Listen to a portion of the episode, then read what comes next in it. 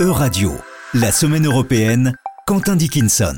Bonjour Quentin Dickinson. Laurence Aubron, bonjour. Avez-vous passé une bonne semaine? Bien sûrement, car pour une centaine de journalistes, surtout français et bien sûr votre serviteur en était, la semaine aura commencé en banlieue parisienne dans un agréable pavillon en bord de Seine, loin des palais de la République. C'est là que, relativement discrètement, Emmanuel Macron est venu plus de deux heures durant répondre à un flot continu de questions de politique intérieure comme de relations internationales.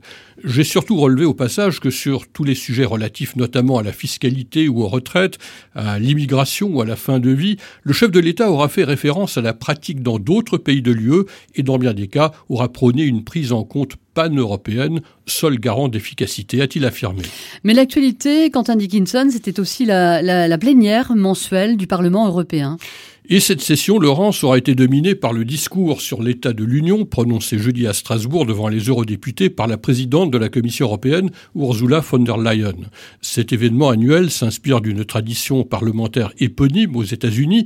Dans sa forme actuelle, elle fut inaugurée en 1913 par le président américain de l'époque, Woodrow Wilson.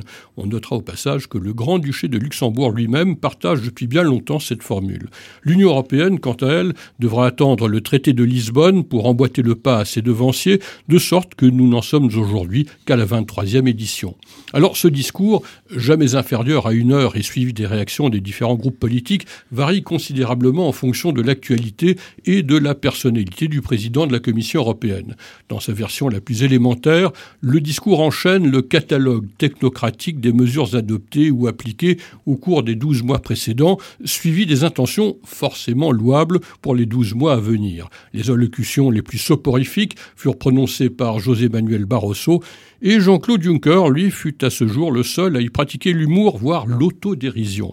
Ursula von der Leyen a cependant inauguré un genre quelque peu nouveau, celui de véritable chef de guerre, ce qu'à la marge pouvait lui permettre son passé de ministre fédéral allemande de la Défense, escamotant l'habituelle énumération de chacune des compétences de l'Union européenne, y compris celles où rien de notable n'était à signaler, et l'aura mené avec emphase l'évocation de la lutte contre l'envahisseur russe en Ukraine, du combat contre les racines du dérèglement climatique et du bras de fer avec les pays européens saisis par le vertige autoritaire. Et rapidement, Quentin Dickinson, qu'avez-vous prévu pour cette semaine? Eh bien, j'ai surtout noté que ce mardi se réunissent les 27 ministres des Affaires européennes qui vont s'atteler à réagir concrètement, enfin, à l'attitude du gouvernement hongrois dont la dérive antidémocratique perdure en dépit de nombreuses mises en garde.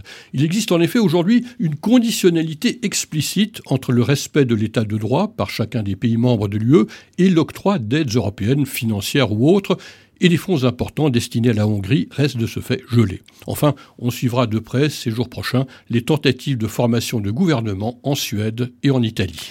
Merci Quentin Nickinson, on vous retrouve la semaine prochaine.